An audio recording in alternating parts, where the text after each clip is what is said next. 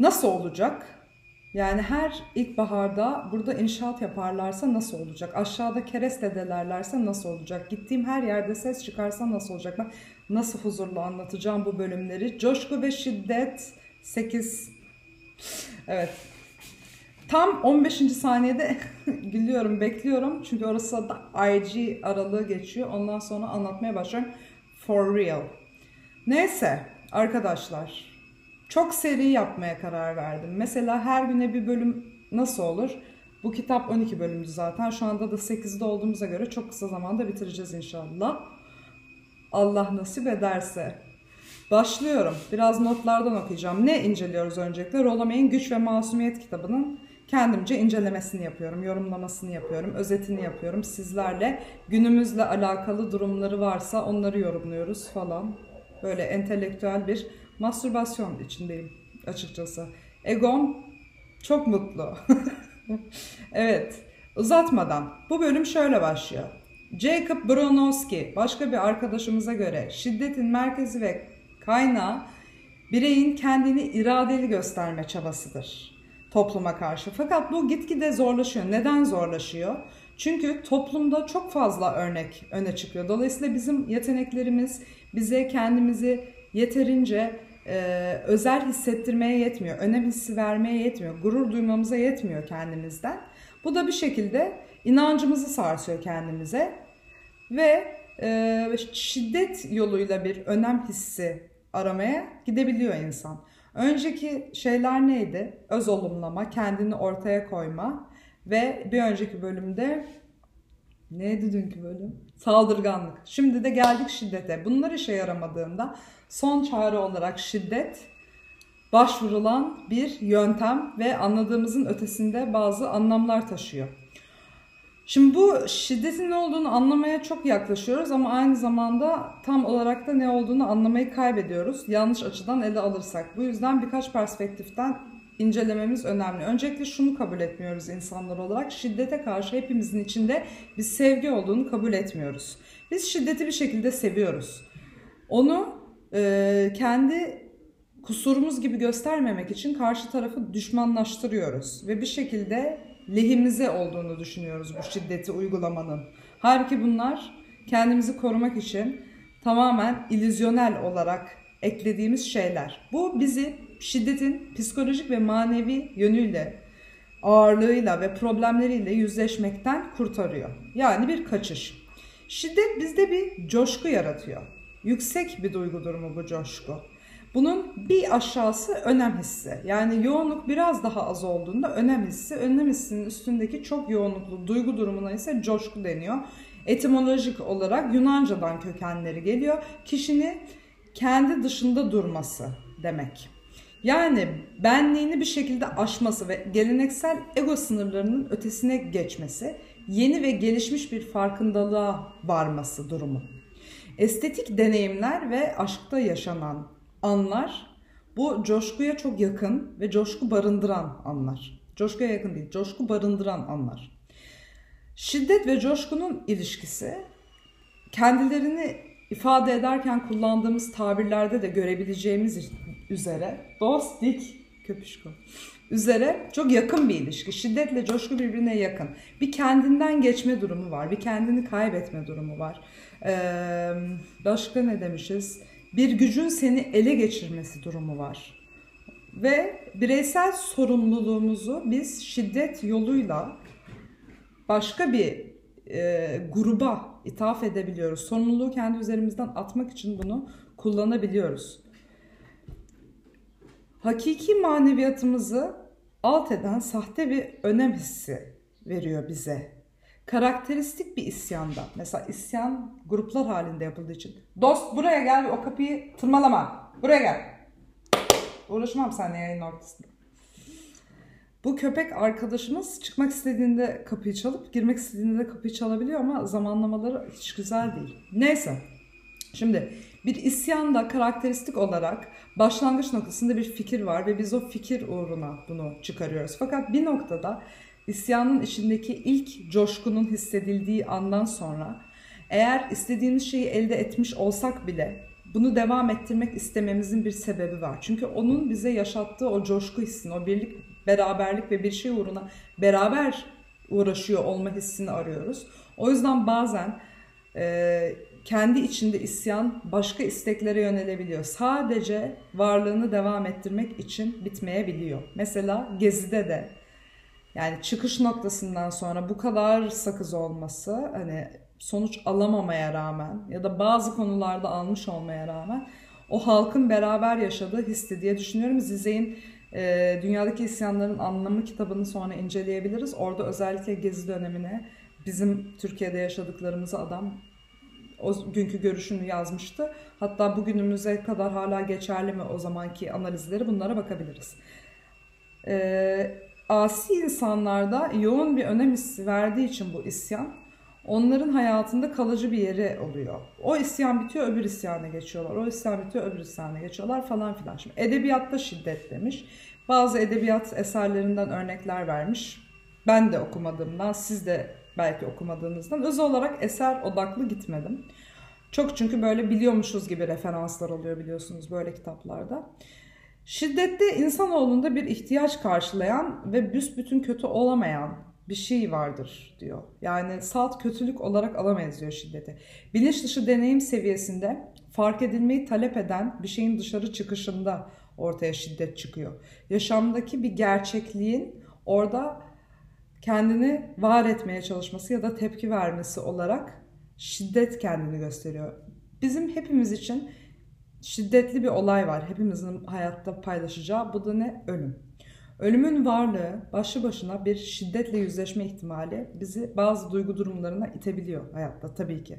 Bunu mesela Aşk ve İrade'nin dördüncü bölümünde, Aşk ve Ölüm'de bayağı bir his işlemiştim. Ölüm hissinin aşk üzerindeki etkilerini, aynı zamanda şiddet üzerindeki etkilerini. Yaşam başka şiddet yüklü eylemlerle de dolu tabii ki. Ölmeden önce yaşamımız devam ettiği sürece biz bir sürü şiddet yüklü eklem, eylemle yüz yüze geliyoruz. Mesela doğumumuz da şiddet yüklü bir eklem, e, eklem ne? Eylem. Anne babamızla çalışmalarımız da, e, mücadelelerimiz de, sevdiğimiz birinden ayrılmak da içinde şiddet barındıran bir şey. Umuyorum arkadaki inşaatın sesi çok fazla gelmiyordur. Yani beni bastırmasın diye ben bayağı desibeli yüksek tutuyorum çünkü.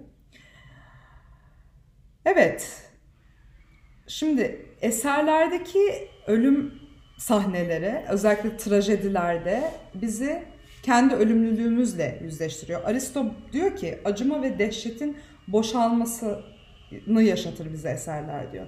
Hem kendi merkezimize yaklaşırız hem de insanları daha çok anlarız. O yüzden bir trajedi bir komediden daha etkilidir. Trajedilerde bizim hissettiğimiz, empati yaptığımız ve insanlara dokunduğumuz noktalar, çıktığımızda ya ne yaşadım ben, ne izledim, bir düşüneyim deme oranımız çok daha fazladır. Bizde uyandırdığı bir farkındalık vardır çünkü trajedilerin. Ölüm yaşamda da, edebiyatta da her zaman kazanır. Fakat insanın manevi olarak ölümün karşısında kazanabildiği bir nokta var ki o da deneyimlerini, kendi edinimlerini bir yere aktarmak, bir sanata aktarmak olabilir, bir şey üretmek olabilir bunlarla beraber. E, bu dönüştürme bizim kazancımızın oldu kabul edilebileceği yer. Yani kazandık kabul edebilmemiz için ne diyeyim, bir şeye, bir baltaya sap olmak değil de yani bir tat, bir baharat katmak gerek. Hayatımızın, varoluşumuzun bir şey bırakması gerek. Bizim de ondan bir şey almamız yaşamdan. Aldığımız şeyi de aldığımızı kendimize hissettirmek için öncelikle, sonralıkla da bir tatmin yaşamak için öznel fikrim. Yani ben böyle bir şeyin eksikliğini duyarım ya da hedefim orasıdır. İşte bu yaptığım podcastler gibi bir şeye dönüştürmek ölümlülük karşısında yapılabilecek en iyi hareket diyoruz. Savaşta coşku var bir de. Savaştaki coşkuyu da şu şekilde açıklamış. Kitabı da yanılayım. E, atladığımız bir nokta var diyor. Yani savaşların bu kadar çekici olmasının sebebi dehşetin büyüleyici olması. Kabul edilemeyen şey dehşetin aslında büyüleyici olması. Pek çok asker savaşı hayatlarındaki en lirik an olarak sonradan hatırlıyorlar. Bir sürü insan ileride çok daha konforlu bir hayat sürerken, ya ama o zaman ortada bir mücadele vardı, bir tehlike vardı, bir risk vardı ve bu bizi canlı hissettiriyordu deyip savaş zamanlarını özlüyorlar. Çok e, nahoş şeylerle karşılaşmış olmalarına rağmen, hep hayatları tehlikede olmasına rağmen savaşlarda bir her şeyini feda etme durumu var. Her şeyini feda etmenin verdiği bir coşku var yine. Ondan sonra aynı zamanda vicdani olarak sen e, bir devlet o savaşı ilan ettiğinde, bir adı konduğunda vicdani bir yükten kurtuluyorsun ve bunu tamamen birliğinle beraber bir e, beraber beraber beraber ortak daha kaç kelime öyle söyleyeyim. Ortak bir amaç uğruna yapılan aksiyonlar olduğu zaman kendi sorumluluğunun üzerinden atıyorsun. Zaten hangi deneydi bu ya? Adı neydi o deneyin? Vardı ya böyle düğmeye basıyorlar, basıyorsun sadece otoriteyi takip ediyorsun. Ya Milgram deneyi o değildi değil mi? Hatırlamıyorum. Neyse, çok entel olacağız diye de yalan yanlış bilgi vermeye gerek yok. Sonra cesaret, bu savaştaki bireylerin arasında kendilerine bağlı hissediyorlarsa, güvenebiliyorlarsa, sen ekibindeki insana güvenebiliyorsan daha cesur oluyorsun. Arkamı nasıl olsa kollar diye, ama o sen sen olduğun için değil aslında, senin tamamen e, birlikteki yerinden dolayı o adam senin arkanı kolluyor. Ama olsun, bazen hayatları boş geçenlerin böyle bir manevi olarak ihtiyaçları oluyor. Yoldaşlık hissi gibi. Fiziksel korkaklık, erken dönemdeki reddedilmeden veya e, destekleneceğini yeterince düşünmemekten kaynaklanabiliyor aile bireyleri tarafından. Şiddet coşkusuna do, coşkusunda yıkım arzusu da her zaman vardı. Ya, haz, parçalama ve öldürmeden gelen bu haz atalarımızdan gelen bir kodlanmadır büyük ihtimalle demiş Rolomey. Ego çözüldüğünde, ışık, hakikat, tanrı nasıl adlandırırsanız adlandırabiliyorsunuz. Bu birden bütünlüğe geçtiği zaman hissiyat olarak insan beni aşarak biz durumuna geçiyor. Beni aşarak biz durumuna geçmek kadar aslında mistik bir his yok ve bunu deneyimlemek için insanlar tabii ki bu yollara girebiliyorlar. Şiddet sayesinde ben merkezciliği aşarız diyor. yüz doksan sekiz oku demişim. Çağdaş insanın nasıl savaşa E, yatkın olmasın ki bu bu bu koşullardayken demiş. O koşullara bir bakalım okuyacak olursak yüz doksan sekizinci sayfada. Şimdi çağdaş insanı göz önüne aldığımızda önemsiz, yalnız, kitle iletişim araçları yaygınlaştıkça daha da yalıtılan, her daim mevcut, işte radyo kulaklıkları, duyarlılık körelmiş, televizyon ve gazetelerden üstüne binlerce veri akıyor falan filan. Bu kaybettiği derecede kimliğinin farkında bir birey. Ondan sonra toplumun özlemini çekiyor. Bulunca da kendini uyumsuz ve çaresiz hissediyor. Tam olarak toplumla da entegre olamıyor. Bu insana biri dediğinde şiddetle savaş geldi kardeşim ilan edildi, gitmemesi için ne sebebi var ya da gitmesinden daha normal ne olabilir diyor. Çünkü bir sürü insan, mesela bu eski savaş döneminde Fransa'da işte benzinlikçiden falan çocukları davet etmişler savaşa. Davet etmemişler de işte çarşaf bekliyor olmuşlardır. Ama onlar gitmişler. Döndüklerinde de güllerle, çiçeklerle karşılanmışlar ülkelerinde. Resmen bizi kurtardınız. Bütün kadınlar böyle yollarına çiçekler atıyor. Şimdi bunlar böyle çok önemli hissettikleri için kendilerini savaş dönüşünde. Dolayısıyla bir ikinci savaşa da çağrılırlarsa gideceklerdir diyor. Halbuki Amerika'daki insanlar benzinci ise dönünce tekrar benzinci olmuş. E o da bu sefer kendini önemsiz hissediyor. Lan diyor, savaşta benim en azından bir amacım vardı. Ondan sonra kendini ilk defa önemli hissettiği için o gibi insanlarda, savaş gibi durumlarda kendi hayatlarındaki eksiklikleri kapattıkları için oraya dönmek istiyorlar. Dost gel buraya. Lütfen artık ses çıkarma. Ondan sonra fark edilmeyi istemek. Yani steril bir şimdi insanları rahatsız eder demiş. Kimse e, hararetli, riskli bir şeyin yanına bu kadar steril ve comfort zone bir şey konduğunda tercih etmiyor. İnsanlar bir mücadele seviyorlar.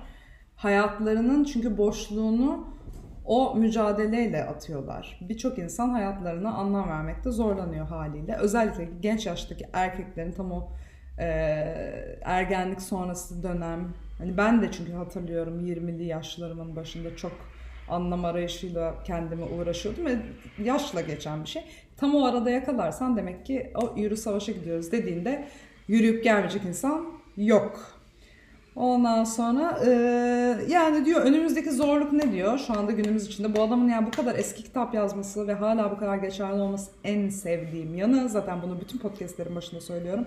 Nasıl hala bu kadar geçerli olur adamın yazdıkları, çünkü eski bunlar ve Amerika, ama yani sanırsınız dünya ve Türkiye. Neyse, yıkıcı yollardan sağlanmaması için bu önem hissinin bir şeyler yapılması gerekiyor toplumda. Önümüzdeki zorluk insanların önem hissi ve fark edilmeyi yıkıcı şiddetin gerekli olmayacağı şekillerde gerçekleştirmelerini sağlamaktır. Ee, evet, bunu bulmak benim işim değil. Bir sonraki bölüm şiddetin anatomisi. Görüşürüz.